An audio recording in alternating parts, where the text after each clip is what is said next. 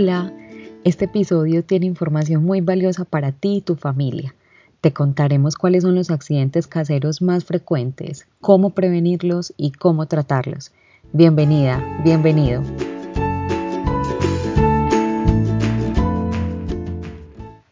Hoy nos acompaña Andrea Catalina Cardona Moreno. Ella es médica y pediatra de la Universidad de Antioquia Actualmente trabaja en el Hospital Universitario San Vicente Fundación y en su práctica privada. Es profesora de posgrado de la Universidad de Antioquia en el área de adolescencia, es asesora en lactancia y es una apasionada por la lactancia materna y por la puericultura. Andrea, bienvenida. Anita, muchísimas gracias por la invitación. Me alegra que se creen estos espacios para compartir a las familias y tratar de que se disminuyan como los riesgos en casa cuando yo estaba haciendo mi práctica profesional como médica general, los más frecuentes que veía yo era la aspiración de cuerpo extraño y las quemaduras con líquidos calientes. Contanos ahora cuáles son como esos accidentes más frecuentes que tú ves en tu práctica clínica. Este tema, primero que todo, es muy importante porque eh, es sumamente frecuente, es una de las causas más frecuentes de consultas a los servicios de urgencias en niños y una y los accidentes en general son causa importante de mortalidad en los niños. La principal causa de mortalidad por trauma y lesiones es los accidentes de tránsito, pero después de eso siguen los accidentes en el hogar, como tú lo mencionaste, las caídas, accidentes de trauma cráneoencefálico por caídas en la casa, quemaduras por líquidos calientes y en general trauma de extremidades. Y como causa importante de mortalidad como tal, la aspiración de cuerpo extraño, como bien lo dijiste, que puede causar dificultad respiratoria y terminar en la muerte de los pacientes y el ahogamiento. Listo, esas serían como las principales accidentes que se podrían presentar en una casa. Aparte de las intoxicaciones que también son bien frecuentes. André, cuando nosotros pensamos en los accidentes, me parece fundamental la parte preventiva, porque son accidentes que desafortunadamente en muchos casos se pudieron haber prevenido evaluando el entorno del paciente, del niño, haciendo como un entorno seguro. ¿Cuáles son esas estrategias que podemos tener en las casas o las familias que pueden hacer para prevenir este tipo de acontecimientos y de accidentes que pueden ser graves? Empezando por el tema de las caídas, entonces es muy importante tratar de mantener el ambiente libre de obstáculos para evitar que los niños se caigan o se tropiecen. Si en la casa hay escaleras, tratar de bloquear las escaleras, ponerle barreras, al igual que poner barreras en los balcones. Tratar de evitar que cerca de las ventanas hayan muebles o sillas en los cuales los niños se puedan subir para poder alcanzar la ventana, al igual que en las ventanas que están a más de un metro de distancia al piso, se deben poner mallas o barreras para evitar que los niños se asomen. Además, para prevenir pues, las caídas también es importante que tengamos un sistema de bloqueo que impida abrir las puertas, los balcones, evitar que los niños se asomen y debemos también no dejar, pues por supuesto, que los niños estén solos en ningún momento sobre sillas o muebles o camas desde los cuales se puedan caer. En el caso puntual de las caídas es súper importante evitar el uso de algunos dispositivos que a veces en el comercio se recomiendan como los caminadores. Los caminadores están completamente contraindicados en los niños, primero pues por el alto riesgo de accidentes y segundo porque realmente no favorecen una marcha, un patrón de marcha fisiológico. Entonces este dispositivo no lo debemos comprar, no lo debemos usar ni recomendar a ninguna edad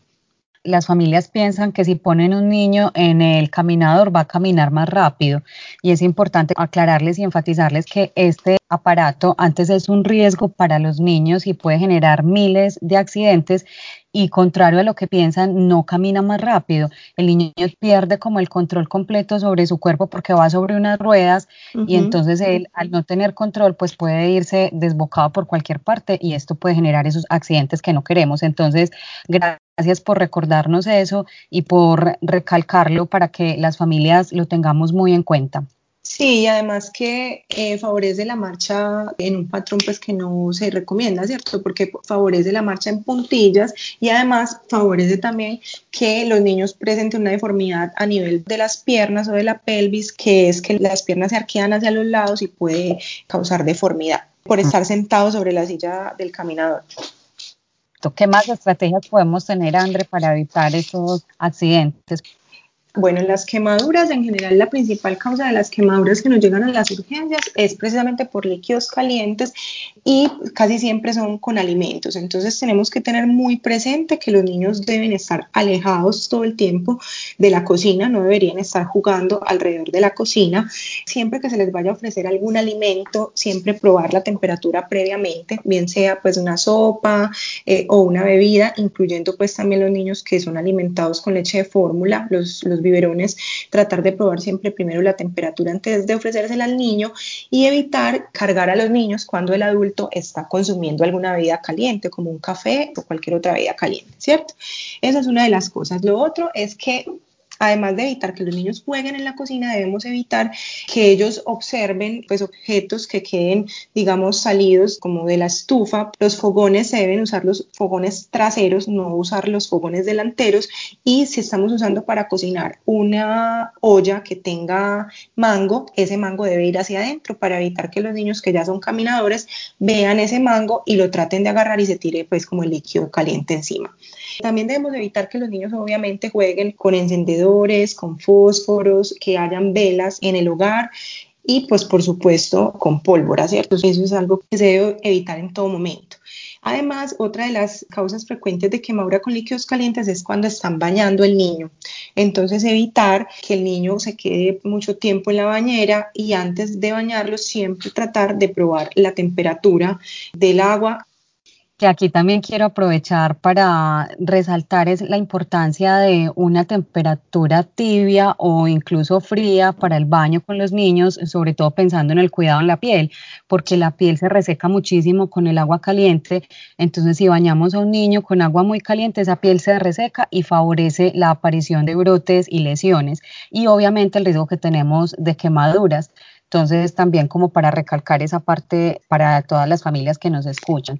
Y aparte de lo que mencioné, pues con respecto a la prevención, sobre todo los accidentes en la cocina, hay que tener muy en cuenta la presencia de quemaduras con aparatos eléctricos, entonces evitar también que el niño juegue en la zona de planchar, siempre tener alejada la, la plancha caliente de los niños. Y no solamente la plancha que usamos para la ropa, sino también esos, estos aparatos electrónicos que a veces las mamás usan para prepararse el cabello, las planchas de cabello, ¿cierto? Y eh, tratar de, de tener los tomacorrientes todo el tiempo cubiertos Idealmente tratar de desconectar todos los dispositivos que no se estén usando porque a veces cuando se mantienen conectados esos dispositivos eso puede sobrecargar la energía y generar como un corto y también vale la pena mencionar las quemaduras solares, ¿cierto? Entonces aquí vale la pena recordar a las familias que deben usar el bloqueador solar para evitar que los niños cuando están expuestos a altas temperaturas tengan alguna quemadura solar. Bueno, pasando a otro tema importante, otra de las causas frecuentes de accidentes, que es el atragantamiento o la obstrucción de la vía aérea por cuerpo extraño, hay que tratar de evitar que los niños pequeños jueguen con objetos que puedan ser redondos y pequeños y que puedan tapar su vía aérea, ¿cierto? Aquí se incluye algunas frutas o algunas vegetales que tienen, digamos, semilla que puede obstruir la, la vía aérea, como por ejemplo las uvas y los frutos secos en general, ¿cierto? Lo que es el maní, el marañón, las almendras en general no se pueden consumir en su forma original. A partir de los seis meses, en otras presentaciones como mantequillas naturales, se podría consumir sin ningún problema.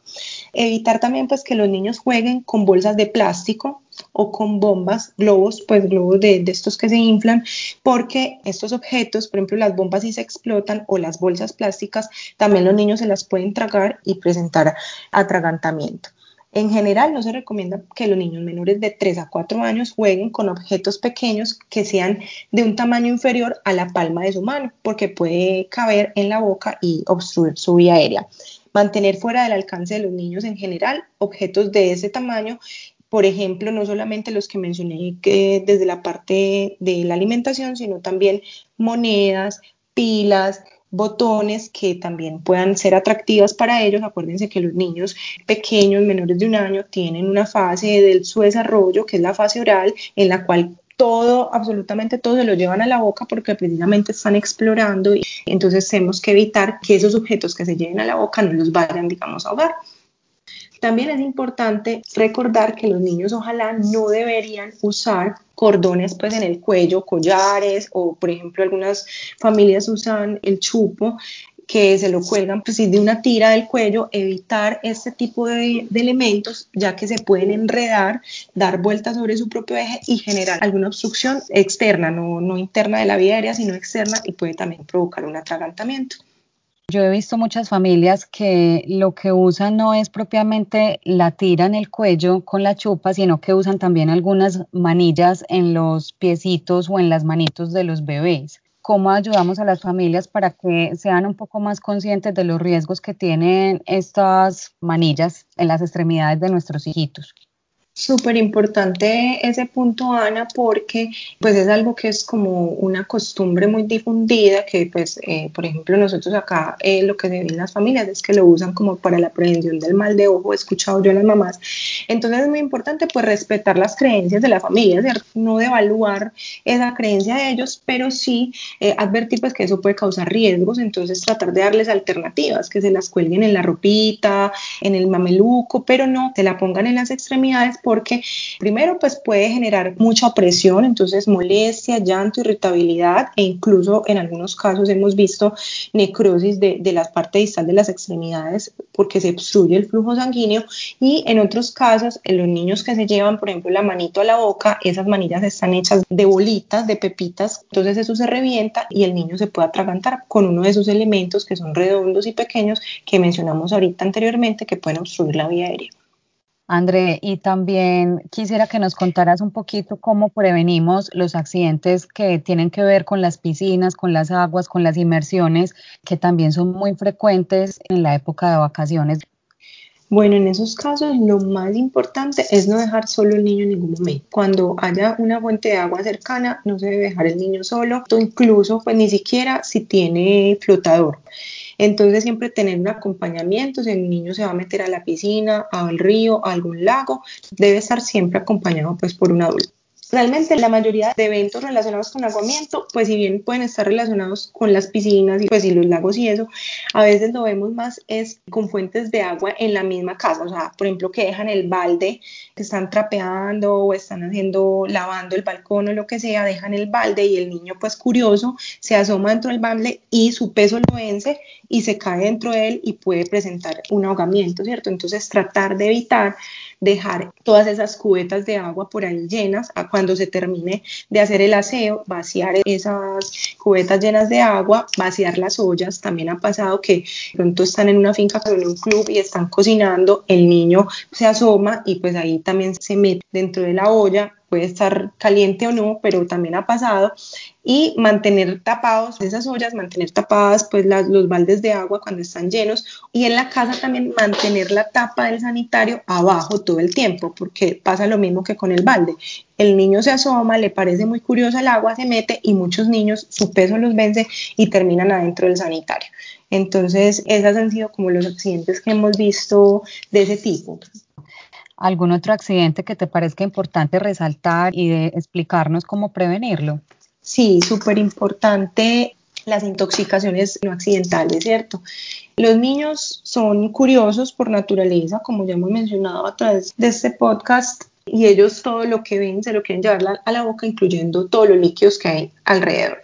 Entonces, tratar de mantener todos los elementos de aseo lejos de los niños pues lo que es jabones, límpido, cloro, todas esas cosas, hay que mantenerlas bajo llave idealmente y siempre en su envase original. A veces se ve que en algunas familias guardan este tipo de elementos de limpieza en el frasco de la gaseosa, en el frasco del juguito, pues si el niño pensando que es gaseosa y juguito, entonces se lo toma y resulta que era un elemento de limpieza o algo tóxico, pues de estos que usan para insecticidas y todas esas cosas para desinfectar. Entonces tratar de mantener los elementos de limpieza fuera del alcance de ellos y en sus envases originales. Y con respecto a los medicamentos, también es importante que si algún miembro de la familia consume algún medicamento, cualquiera que sea, debe mantenerlo bajo llave. Idealmente no se debe guardar en la mesita de noche porque es, digamos, una mesa que es bajita al alcance de los niños que ya son caminadores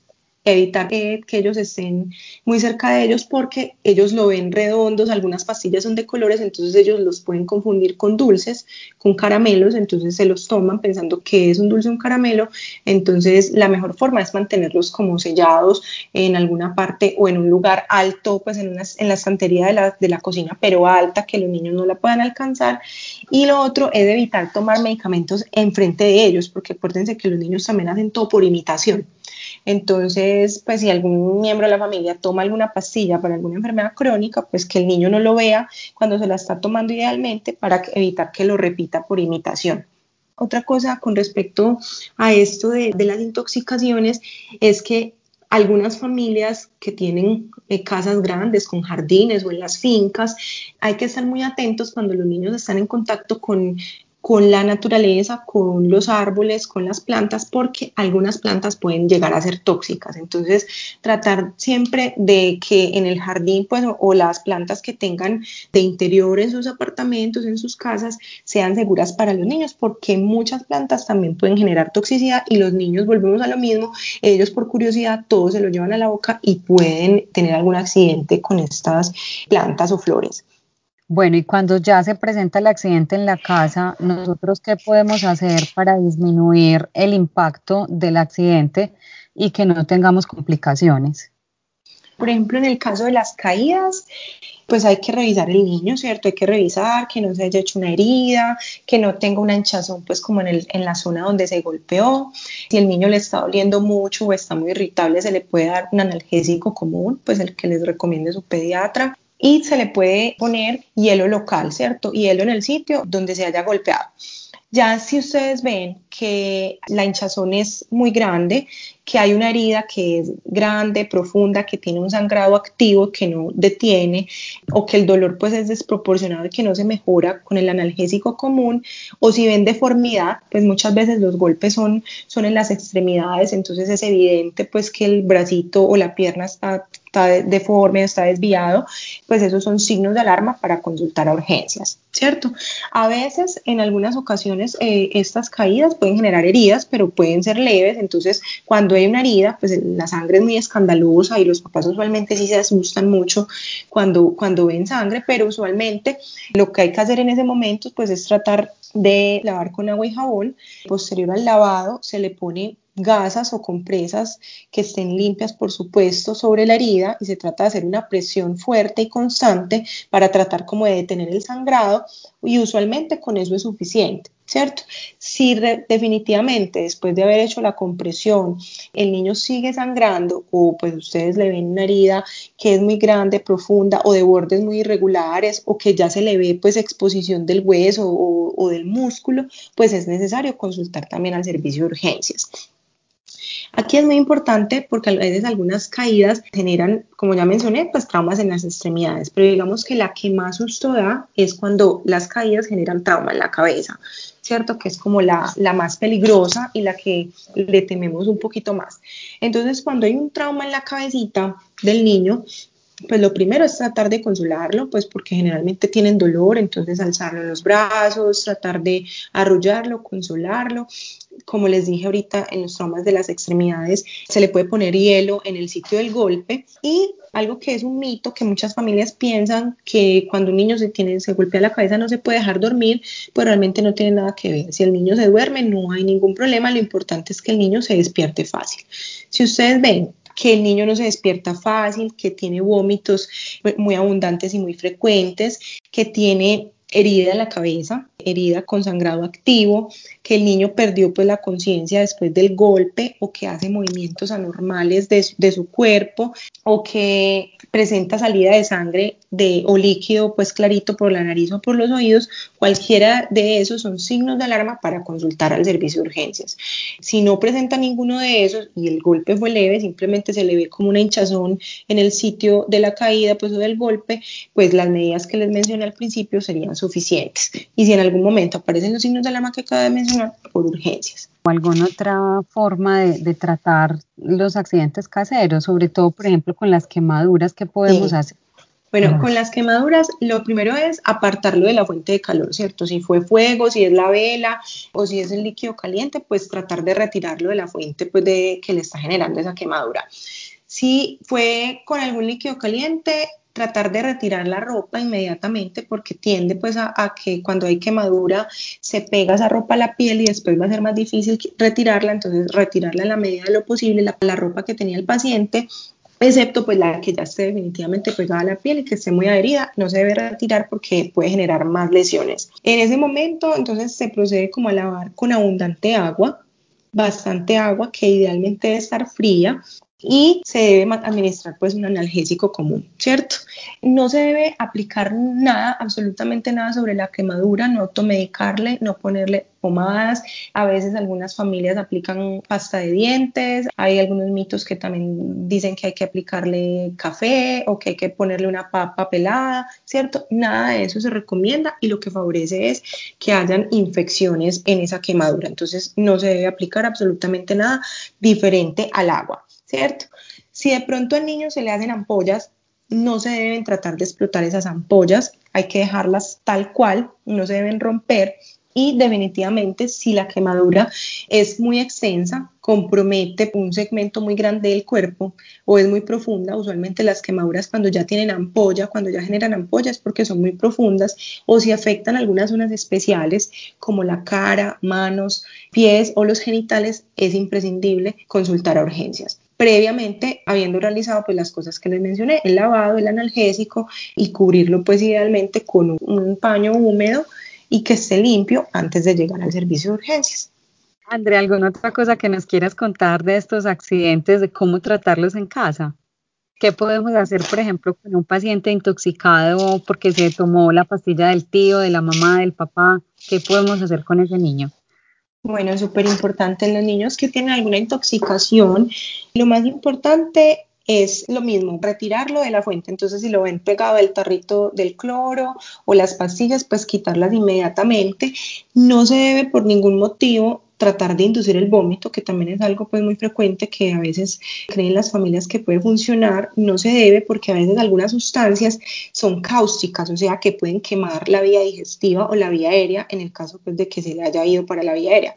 Entonces, cuando se, usted induce el vómito, esa sustancia se devuelve y vuelve y hace el daño sobre el esófago, sobre la boca, entonces no se debe inducir el vómito. Eso es una de las cosas más importantes. Y lo siguiente, pues, es llevar urgencias. Eso sí, casi siempre en todas las intoxicaciones van a terminar los niños por lo menos necesitando que lo revisen y en el servicio de urgencias se defina si la sustancia es o no tóxica. Y aquí es muy importante tratar de llevar el frasquito de la sustancia que se tomó porque a veces las mamás salen muy asustadas y no saben decir ni siquiera el nombre de la sustancia, ni de la pastilla, ni nada. Entonces es muy difícil para nosotros como médicos definir cuál fue lo que, lo que le está afectando al, al paciente en ese momento. Entonces es súper importante salir con el tarro del líquido que se haya ingerido o el blister de las pastillas para saber qué tanta cantidad consumió y cuál es el nombre pues exacto de la pastilla y cómo se puede como contrarrestar esos efectos tóxicos de lo que haya ingerido el, el, paciente. A veces las intoxicaciones no son ni siquiera pues ingeridas, sino que a veces son a través de la piel a veces están en contacto con alguna sustancia y la piel como absorbe absolutamente todo y todo eso pasa a la circulación, puede ser peligroso. Entonces, en el caso de que ocurra alguna intoxicación a través de la piel, lo más importante es retirar inmediatamente la ropa, pegarle un baño al paciente con abundante agua y después de eso, pues asistir al servicio de urgencias. También hay muchos mitos en las familias que se les puede dar leche fría, que se les puede dar, no sé, otros líquidos como para disminuir supuestamente el efecto de estos tóxicos. ¿Qué les podemos decir a las familias con respecto a eso, André? que no se les debe dar absolutamente nada porque antes eso puede favorecer, digamos, la absorción del tóxico y empeorar el cuadro. Entonces, aparte de lo que les mencioné, nada, solamente consultar por urgencias y ya en el servicio se definirá pues qué tan grave es la intoxicación y si amerita pues algún manejo adicional, pero en casa no, no debemos hacer nada al respecto. Cuando un niño se ingiere un cuerpo extraño de forma accidental y en este punto pues lo más importante es prevenir, pero ¿qué podemos hacer cuando ya se presenta el evento? Lo primero es identificarlo, ¿cierto? O sea, saber identificar cuando un niño se está ahogando ¿Cuáles pueden ser los signos o síntomas de que un niño se está ahogando? Bueno, en los niños más pequeños es que los niños pueden empezar a hacer ruidos extraños al respirar, como un ronquido, por ejemplo, o que se le ponga la coloración de la piel alrededor de la boca morada. morada o azul, o que definitivamente pues lo vean con dificultad respiratoria, que los signos de dificultad respiratoria es cuando a los niños se le marcan las costillitas al respirar o se le hunde el huequito pues que está al finalizar el cuello.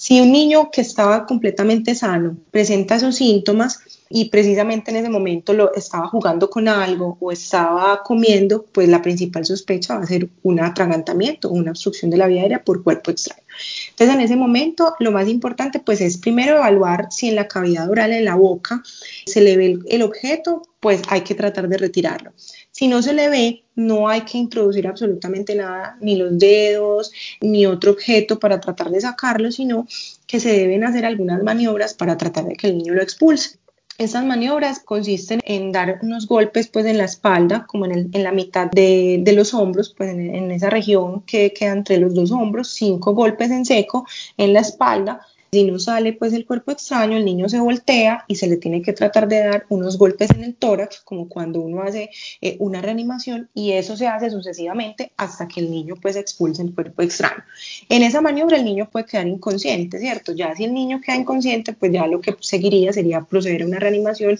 y ya pues eso sería pues a cargo de un personal más entrenado, aunque pues también idealmente eh, los papás deberían tener nociones básicas de reanimación en casa, pero ya en ese punto pues sí deberíamos estar pidiendo ayuda pues al, al centro de emergencia, ¿cierto?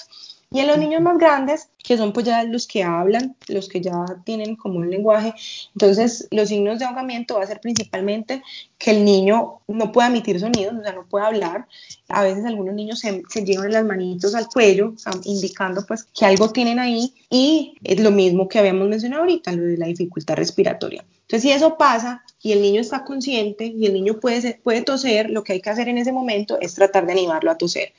decirle que tosa y estimularlo. Si el niño no es capaz de toser, pues hay que proceder a hacer una maniobra que nosotros pues técnicamente la llamamos la maniobra de Heimlich, que consiste en ponerse detrás del niño y con la mano pues del adulto, la persona que va a hacer la maniobra empuñada sobre la boca del estómago, tratar de hacer como una maniobra hacia atrás y hacia arriba, como comprimiendo el abdomen hacia atrás y hacia arriba para que el niño trate de expulsar el cuerpo extraño. Esas serían las indicaciones, pues en el caso de que un niño presente con estos síntomas, yo sí les recomiendo que busquen videos en, internet con respecto a estas maniobras, porque obviamente es difícil explicarlas por este medio, pero sí es muy importante que las familias las conozcan porque pueden salvar vidas en esos momentos eh, de atragantamiento. A veces da, no da tiempo, no da chance de llegar a las urgencias y si los padres están entrenados en este tipo de maniobras, es tiempo que ganamos antes de la llegada del paciente a un servicio de urgencias. ¿Algo más, Sandra, que nos quieras compartir de los accidentes, de las prevenciones,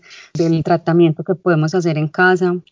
Bueno, otra de las cositas que me gustaría eh, adicionarse es con respecto, por ejemplo, a las mordeduras. ¿Cierto? Muchas veces en nuestros niños eh, en la casa hay mascotas o en las fincas o en la casa de los abuelos, pues en, en, todas partes hay mascotas. Entonces, primero, pues tratar de enseñarles a los niños que deben ser respetuosos con las mascotas, como enseñarles a jugar con ellos de una forma respetuosa sin nunca invadirles, la, por ejemplo, la comida, porque a veces las mordeduras y eso de los perros así no, no necesariamente tienen rabia para, para atacar a, a una persona, pero a veces ellos son reactivos, son son reactivos, entonces si de pronto se les interrumpe cuando están comiendo, si se les coge la comida, si ellos están de pronto durmiendo y se les despierta bruscamente, pues ellos van a reaccionar y probablemente van a terminar mordiendo el niño sin querer. Entonces, primero, pues tratar de explicarles a los niños como la forma adecuada de tratar las mascotas, tratar de evitar que ellos eh, los interrumpan los perritos o los gaticos cuando están haciendo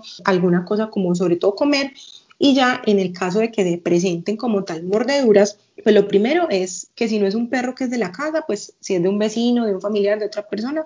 tratar de averiguar como el, estado del carnet de vacunación del perrito. Y con respecto a la herida, casi siempre cuando es por mordedura de perro, sí se recomienda consultar al servicio de urgencias porque la mayoría de veces van a necesitar antibiótico para prevenir infección, porque los perros tienen en la boca unas bacterias que al hacer la mordedura pueden inocularla en la piel del niño y pues eso genera una infección. Entonces cuando hay una mordedura de perro hay que lavar con agua hacer la compresión como para detener el sangrado y dirigirse al servicio de urgencias para que el personal pues encargado se dedique pues, a tratar la infección, hacer una adecuada curación, si es necesario hacer una sutura pues se haga, pero en estos casos casi siempre sí es necesario consultar. Por ejemplo, en el caso de los gaticos, si es solamente arañazo, es solamente un rasguño, a menos que el rasguño sea muy profundo o que tenga un sangrado activo, pues en ese caso sí no sería necesario consultar a urgencias, sino que sería suficiente con el lavado con abundante agua y la compresión pues para detener el sangrado. Ya si después se le ven signos de infección, como por ejemplo que eso se ponga muy rojo, caliente o con salida de pus, ahí sí sería necesario consultar a urgencias. Muy clara la información y muy importante esa parte de mordeduras, porque como tú dices, tenemos mascotas en todas partes y no estamos exentos de, un accidente de este tipo. Andrea, Mil gracias por haber compartido tanto conocimiento con nosotros, mil gracias por aportar a las familias a que tengan un ambiente seguro y a disminuir esa probabilidad de accidentes caseros. Te pueden seguir a través de tus redes como Andrea Cata Pediatra para que también estén conectados todos por ese lado y reciban toda esa información tan valiosa que tienes para compartir. Y bueno, muchas gracias por estar aquí. Anita, muchísimas gracias por la invitación y recordarle pues a todas las familias que la clave está en la prevención. Los niños son curiosos por naturaleza, su desarrollo pues depende como de la exploración, es responsabilidad de los adultos eh, garantizarles un entorno seguro y precisamente para estos estos espacios que, que les sirven a los padres de formación y muchas gracias a Universo de Familias por ofrecer estos espacios tan valiosos para los padres y para los cuidadores. Muchas gracias a ti, Andre, y a todos nuestros oyentes. Nos escuchamos en este universo de familias.